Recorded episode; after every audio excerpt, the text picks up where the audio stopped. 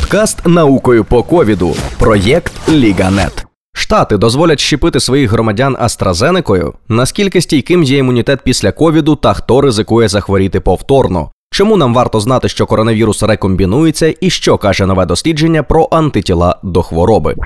Це подкаст наукою по ковіду, який ми робимо спільно з виданням Ліганет. Я Артем Албул, клятий раціоналіст, і сьогодні ми оглянемо чотири свіжих новини з наукового світу. Америка ухвалить Астразенеку.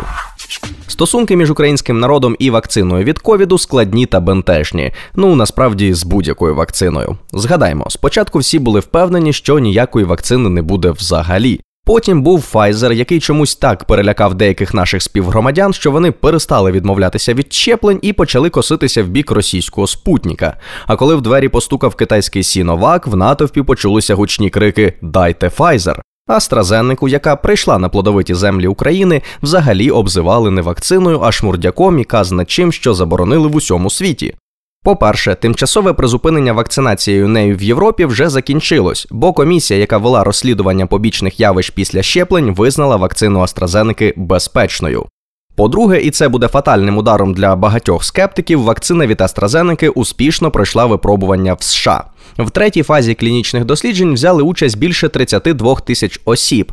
Поки що загалу доступні результати проміжного аналізу даних. Ефективність вакцини серед усіх щеплених склала 79%. Це стосується тих форм ковіду, коли у людей були симптоми хвороби. Але що найбільш цікаво, за результатами дослідження, ефективність вакцини AstraZeneca у попередженні тяжких форм та госпіталізації склала 100%.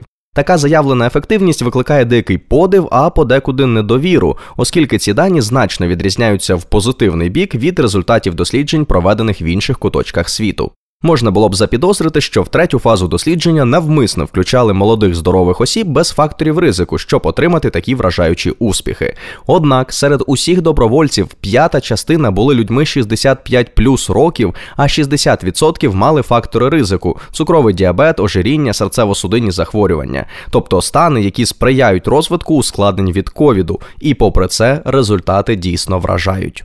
Цікаво, що в дослідженні пацієнтам вводили дві дози вакцини з інтервалом 4 тижні. З попередніх публікацій відомо, що вакцина від AstraZeneca є більш ефективною, коли інтервал між двома дозами збільшують до 12 тижнів. Чи значить це, що потенційно американське дослідження могло дати ще кращі результати?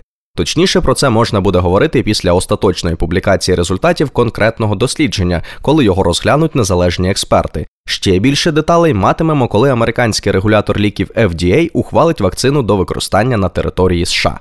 Однак те, що вакцина є ефективною, викликає тепер ще менше сумнівів. Якою її ефективність буде в Україні, сказати наразі не те, що важко, неможливо. Це залежить від безлічі факторів, не останнім з яких є бажання українців щепитись та темпи вакцинації.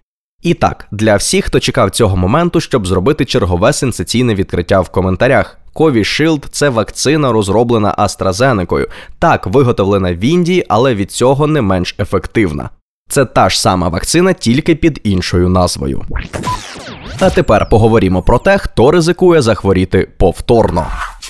Датські вчені проаналізували свою національну базу ПЛР-тестувань, в якій була інформація про 4 мільйони пацієнтів та майже 11 мільйонів виконаних тестів на ковід. І от що вони виявили: загалом для перехворілих ковідом природний імунітет протягом 6 місяців захищав від нового епізоду захворювання на 80%. Однак, якщо враховувати лише людей віком 65 років і старших, захист складав 47%.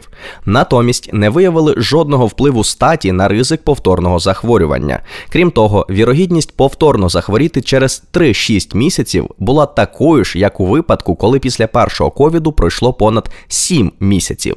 Чергове продемонстровано тепер вже скандинавами не в теорії, а в ході аналізу мільйонів випадків, що імунітет після ковіду не є стійким, і навіть перехворілим потрібна вакцинація. Ще одне дослідження, на яке варто звернути увагу, стосується того, що коронавіруси рекомбінуються в організмі. Ця складна фраза насправді означає досить просту річ. Коли в людську клітину потрапляють різні варіанти коронавірусів, вони починають там розмножуватися і змішувати свій генетичний матеріал. Такою знахідкою поділилися вчені з Единбургу. Дослідники виявили, що в коронавірусі, котрий народився внаслідок рекомбінації у шотландців, були ознаки характерні для варіанта вірусу B117.